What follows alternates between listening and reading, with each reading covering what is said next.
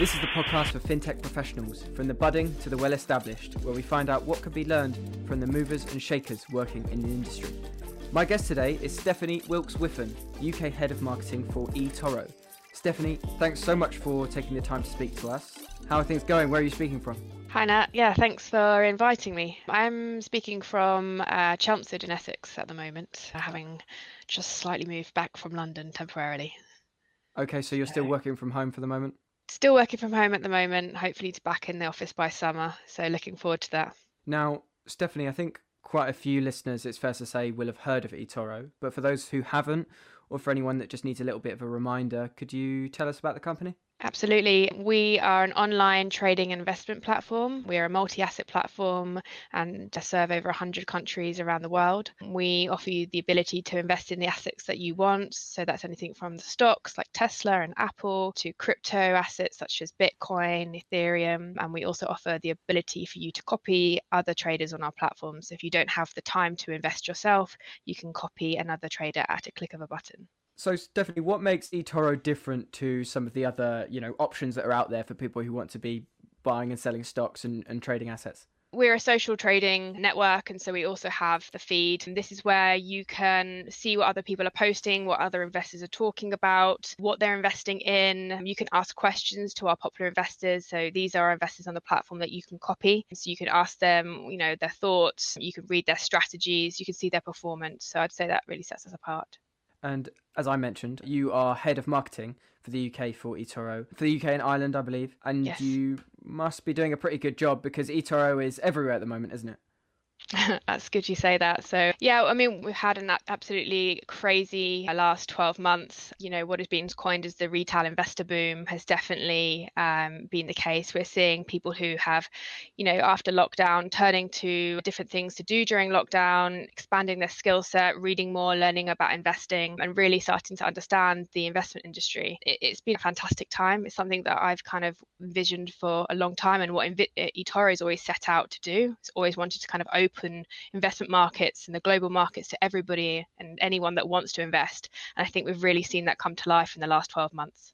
So you sort of kind of touched on the drivers there, but do you think that's, you know, principally a feature of people, you know, having more time on their hands? Do you think there's anything else going on there? Absolutely. I think, you know, once we went into lockdown, we did see that was kind of the beginning of the last kind of 12 months, which has been, you know, we've seen kind of phenomenon, phenomenal traffic to our site and, and, you know, new registrations. I mean, globally now we're over 20 million uh, users. So you can just kind of understand the sheer scale of kind of the, the movement that we've seen, I'd say, over the last 12 months. And I think it's been a, a you know, a combination of people having more time on their hands because they're in inside lockdown with nothing to do and people naturally kind of start looking looking at different topics and different things to kind of expand their skill sets. But also because you know we've had other people who have looked at different you know how do i safeguard my future and how do i make sure that i have got income for the future? And you know lots of people have always been taught to save but ultimately you know you know saving at the moment and sticking money in a bank account you're not going to get you know very desirable returns. And so people are mm. looking at other ways about how do i invest in stocks for the long term and to kind of help safeguard my my future. I think it's a bit of a combination of both. Perhaps I think I mentioned that eToro is everywhere at the moment. I think that one way, one particularly notable facet of that is that you guys are now one of the major sponsors of the Premier League, and I think have been for um, some time now. So you've obviously, as a as a company, decided to you know spend a lot on being very very vis- visible. Can you tell me a little bit more about that and you know where that comes from as a strategy? Yeah, absolutely. So we're going into our fourth year of our football ab- aggregation model uh, in terms of sponsorship. So we sponsor six Premier League football clubs currently. And kind of the reasoning behind that is when we look at our target audience and who we see as the typical demographics of eToro users are male, 20 to 45 and their kind of key number one interest is sports so it was a natural alignment for us to kind of really kind of start focusing on the you know the world of football it also works quite nicely in terms of syncing up with our our kind of usp around community and the feed because you know football is a community football fans are a big huge community and so we really wanted to kind of have that synergy there Okay, yeah, and I understand. Am I right in saying that your time at eToro, I think you joined in 2018? Yes. And that kind of one of your focuses has been sort of, sort of changing some of the perceptions around the brand and that sort of thing. Uh, can you tell me a little bit more about that? So, you know, when eToro uh, started out, we were a, a, traditional derivatives platform, CFD platform, and you know, over the past you know three, four, five years, we introduced crypto. And then in 2018, we introduced stocks onto the platform. And really, we kind of wanted to move away from us being seen as this traditional kind of CFD Forex platform to a multi asset platform. And so it was, it was a large um, part of my job you know when i joined was to how do we shift the kind of perception that hey we're not just this cfd platform but actually you can you can invest in stocks but also crypto with us. And so the the last kind of two and a half years have been really kind of focusing on eToro stocks offering. And so it's kind of aligned with some of our biggest campaigns that we've done around you know invest in the brands that you love and our 0% commission campaign that's been running since as well. So kind of amplifying certain messages around the company that you want to you know you want to be putting out there and you want to be pushing has sort of been something that you've tried to focus on. Is that fair? Yeah absolutely. So you always kind of focus on the kind of areas of the business that you want to, to build out and, and that's exactly what we've been doing. So you know a large proportion of our clients that come on now are stocks clients you're somebody who's got a fair a fair bit of experience working in sort of fintech marketing. Can you tell us a little bit more about your career? Sort of how did you come to be in your in your current role? So in terms of marketing, I've kind of fell into marketing after university. I graduated during the uh, kind of 2008 2009 recession. So I think as people would probably understand now, probably going through something similar. It's very difficult time to get a job. So really, I was open to anything, and I managed to get a, a marketing assistant role for an insurance company, Towergate Insurance, and I worked there for a couple of years. Someone in this who was looking after email marketing left, and the day before they left, our MD said to them, "Can you come and sit with Steph and just tell him, tell her what you do?" And so I kind of all of a sudden got dumped into the world of CRM and email marketing, and kind of just really took on that, and I kind of built out my expertise in uh, email marketing. And then uh, from that, kind of just, I suppose it just kind of snowballed. So then I ended up at, uh, I did a short stint at M&G Investments. So that was kind of my first foray into the investment world. That was really interesting. But I was approached by Nutmeg, which was uh, for a CRM manager role. And so, really, I got to take a lot of the experience I had and things I'd learned from Towergate to Nutmeg. And there I was a CRM manager for two and a half years. And that was kind of when I was more into the world of ISAs and pensions and investments. And, you know, Nutmeg's goal was also really to kind of make investing um, accessible for everybody for people who you know who are typically investing you know their ISAs and pensions and getting charged crazy fees. Um, they wanted to make it a lot more affordable for everybody, and you know, a simple, transparent platform where you could go on and look at your your ISA or your pension value at any point. And so I'd say that has the biggest synergy with eToro, really. So I was there for a few years. I'm a big traveler. I love to, to backpack and hike. So the goal was to kind of take a bit of a six month sabbatical. So I did that, worked for a couple of other kind of fintechs or startups. So ClearScore, and uh, Gusto, so slightly not quite fintech, but they've also had really phenomenal success recently with their growth. And I came back from my traveling. Yeah, I wanted to ask you about that actually. So I see from my notes here that you uh, you mentioned you're a keen hiker. Shortly before the pandemic, listeners may have heard of the global pandemic. You walked the Annapurna circuit in Nepal for 15 days in minus 20 conditions. It wasn't was all like? minus 20, but yeah. It, it, sounds pretty horrible to me. How was it? it was one of the best experiences of my life. If I, I, mean, anyone who's listening has been thinking about doing a hiking challenge or, you know, look loves the look of kind of Nepal, I'd really recommend the Annapurna circuit. I mean, you know, it, it was minus 20 at certain points, and then you cross the kind of the highest peak, Thorong Phedi, which is actually higher than Everest Base Camp. So, yeah, it, you know, with wind chill, snow, pitch black, and, you know, climbing over a mountain could be pretty daunting. But you know, a lot of the other part of it was, you know, sunny and warm and phenomenal sights. What kind of altitudes would you be spending periods of time at? we were above for I think the highest point. Oh, now you're gonna uh, now you're asking me. I think the oh, highest sorry, point I'm is testing you. Five thousand three hundred meters or around that. Yeah, that's well, the highest point. High. You're spending yeah. a lot of like a good few days above 4,000. I had altitude sickness. Um, I was really sick. We had to to hire a, a jeep, like an emergency jeep, to take me down a few, about a thousand meters, where I stayed for a few days to kind of recover, and then I carried on. So it, it can be quite dangerous, but I would I'd do it again with a drop of a button. Drop of a button. Okay. I mean, so fintech then it wasn't something you thought you'd be interested in when you're at uni. I take it.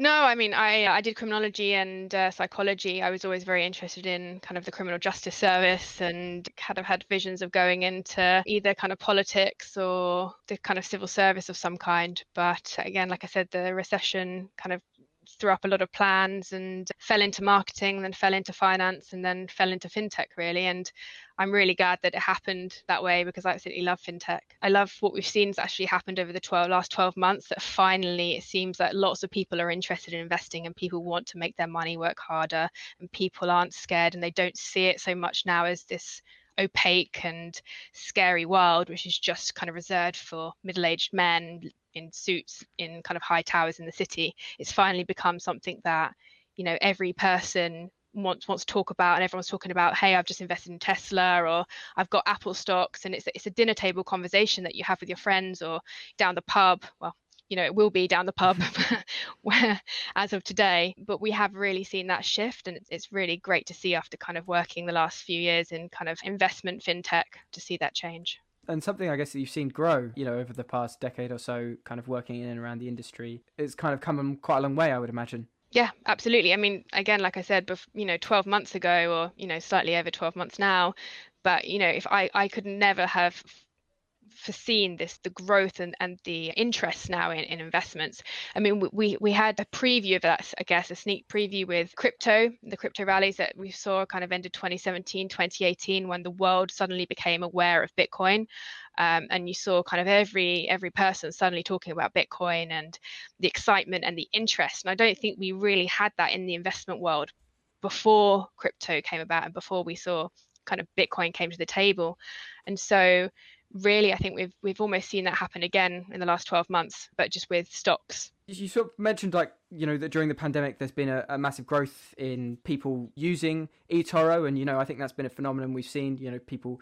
Uh, jumping on these apps and, and starting to invest. Has there been any change in the types of people that are investors using apps like eToro? Yeah, um, one really interesting insight is that we have actually seen a, um, a larger adoption by women so again it's something i've been really passionate about for the past kind of like five ten years and getting more women in, involved in investing and kind of looking out for their future. But we've actually seen as say typically a client base is made up around 90% male, 10% female. Um, however, we've seen that shift, I'd say, over the last kind of 12 to 18 months to around 15%. So it kind of obviously fluctuates on a monthly basis, but we have 100% seen, a, you know, a really positive move to the number of women starting to invest and use our platform. And why do you think? Do you have any ideas about what it is that's behind that? Something's happening during the pandemic that more women are sort of waking up to this as an opportunity for them. I think it's just the same as the kind of the two reasons I gave to you before. I think people are it's hit and hit home a little bit more about how important it is to kind of look out for your future and, and be prepared. We don't know what's around the corner, and people have lost their jobs. People have you know lost loved ones. People you know the last year is being so unpredictable, and I think it's made people realize that they do need to prepare and you know saving for that rainy day fund and you know putting away in a bank account maybe isn't the best always the best option. So it, it's it's a combination of that and also just people wanting to learn more skills and, and better themselves. Yeah i don't think it's any different for women than it is for for men. Yeah i guess there's you know there's definitely an argument that it's something that speaks to a business like eToro's credit, you know, and, and, it's something that you touched on earlier, like the idea that having making it easy to invest kind of opens it up to people, groups of people who kind of maybe previously felt like, oh, that, that wasn't for me. That's a boys' club. That's for kind of blokes in the city in ivory towers. So, it kind of comes down to the again to the the campaign that we had around investing in the brands that you love. We wanted to make people realize that you don't have to have loads of analytical insight on these companies to invest in them. Actually, as consumers, we have our ear to the ground so much more than sometimes the analysts working for these big companies because we are the ones who are consuming every day um, different products and services. And so if something's taking off or something's really picking up, we know that something's might be worth an investment for maybe someone else does. For example, you know, a few years ago, I mean, it must be about five years ago, I'm a big fan of a G&T and uh, I was noticing in a couple of bars um, around London when I was having a gin and tonic, I was getting Fever Tree tonic with my gin and tonic, and I was thinking, this is really nice. This is so much better than Schweppes, you know. And I, I, I noticed that, and if I had had my investment hat on, and this was before I was working in the investment market, but I would have gone and had a look. And if I had invested in Fever Tree back then, the growth that Fever Tree have seen over the kind of last five years has been fantastic. And so, you know, that's something that I noticed just by going to the pub and having a few G and Ts. And so, you know, if people take that approach to things and like, actually, you know, I love using Apple products. I don't see Apple going anywhere. You know, I have uh, Beats, I have iPhone, I have a laptop.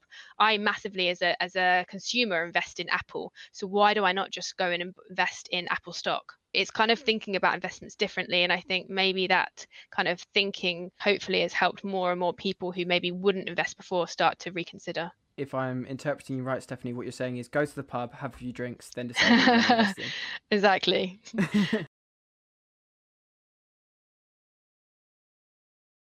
Always the best option. Stephanie, thanks so much for joining us. It's been an absolute pleasure. And that is the end of this episode of FinTech Mix. Thank you for listening.